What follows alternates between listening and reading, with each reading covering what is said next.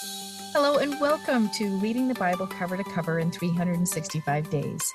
My name is Andrea Lendy, author of the book and Bible reader and studier for over a decade, and I'm excited to share some thoughts with you about today's reading.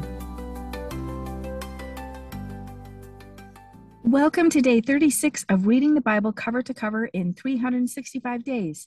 Let us pray. Oh Lord, thank you for teaching us more of your ways every time we read your word. Help us receive the message you desire us to hear today, Father. In Jesus' name, Amen. Well, in Mark chapter 8, we see God's heart in verses 2 and 3, which say, I have pity and sympathy for the people, and my heart goes out to them, for they have been with me now three days and have nothing left to eat. And if I send them away to their homes hungry, they will be feeble through exhaustion and faint along the road. And some of them have come a long way. Well, Jesus had pity and sympathy for these people.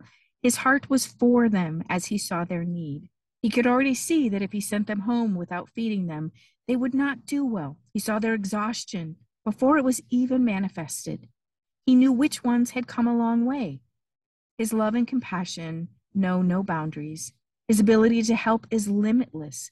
The people weren't begging Jesus for food, they simply wanted to be in his presence. He fed them both spiritually and physically that day. The same is true for us today.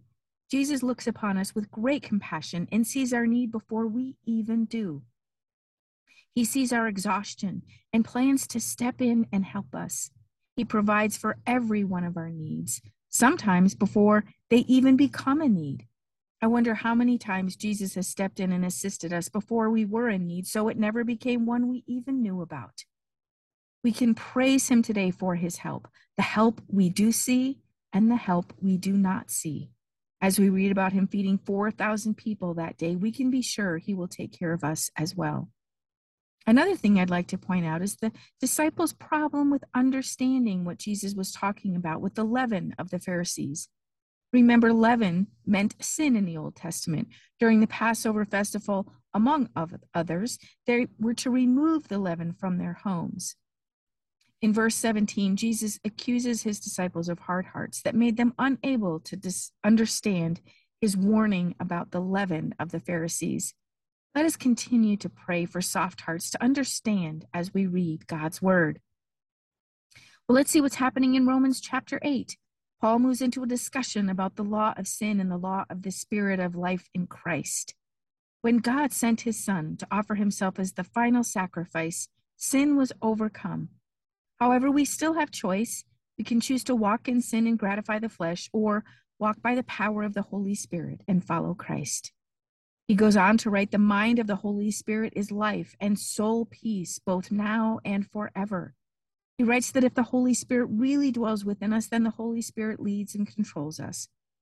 There are so many wonderful things that happen when we are led by God's Spirit. I encourage you to make a list of all the things Paul writes about when we have the Holy Spirit leading us. Then read that list daily for as long as it takes for you desire to be fully led by the Spirit instead of the flesh. Of course, there are times we fall short and miss the mark here, but if we keep our intentions solid in the Spirit, we are sure to win more times than we fail. He tells us that we are heirs with Christ, both in the inheritance we are due, but also in the sufferings we shall endure we can be encouraged by verse 26, which says, So too, the Holy Spirit comes to our aid and bears us up in our weakness. And in verse 27, the Spirit interceded and pleads before God in behalf of the saints according to and in harmony with God's will. So we have help. We have help from the very Holy Spirit who dwells within us. We are not alone. One very famous verse is found in this chapter, verse 28. We are assured and know that God, being a partner in their labor, all things work together and are fitting into a plan for good to and for those who love God and are called according to his design and purpose. Not everything seems good, and sometimes not everything is good because we live in a fallen world. But God is a big God, and he can make all things turn out for good because he can. And we have his promise here that he will. Lastly, verses 38 and 39 are literally priceless in my estimation. We are assured there is nothing that can separate us from the love of God, which is in Christ Jesus our Lord. Well, let's check out what's happening in the Old Testament reading for today Exodus chapters 21 and 22. God gave Moses the Ten Commandments in our previous chapter. The next three chapters, God tells Moses how they were applicable in specific instances. He gives Moses specific instructions about how to deal with many different situations. We can see here that God is concerned with details, details which concern each person. I find it particularly interesting and heartwarming that his first instruction was about those who were enslaved. He provided for their freedom in the seventh year. We serve a God who cares about the freedom of his people. There were many indentured servants in those days, people who gave themselves to others more often due to income issues than anything else. And God provided a way out for them. Just as he sent his son to make us free, he told Abraham how these people would go free as well. God also tells Moses now about how to deal with the killing and the kidnapping. In chapter 22, God deals with theft and how to recompense one another should theft occur. He addresses sexual practices, sorcery, and sacrifice to any other gods. He tells of his wrath against anyone who inflicts pain against a widow or an orphan and he advises Moses about the practices of borrowing and lending.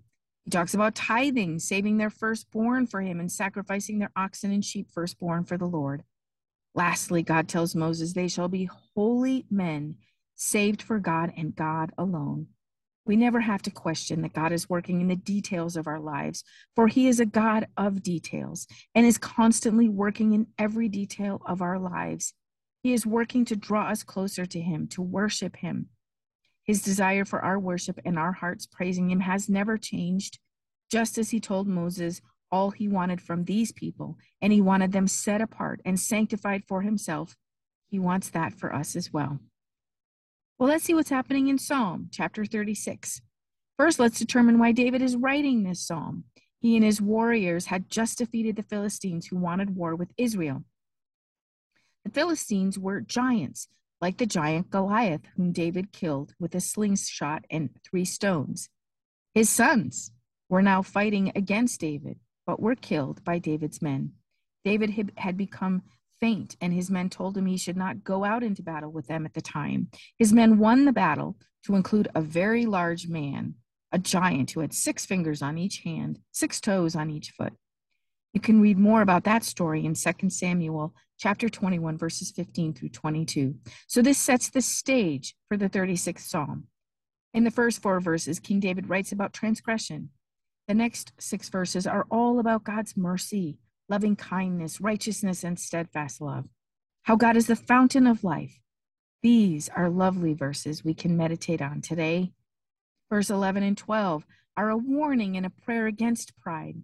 If we think about David and his men winning the battle against these giants, I imagine it would have been easy to become puffed up with pride. But he writes against it Let not the foot of pride overtake me, and let not the hand of the wicked drive me away.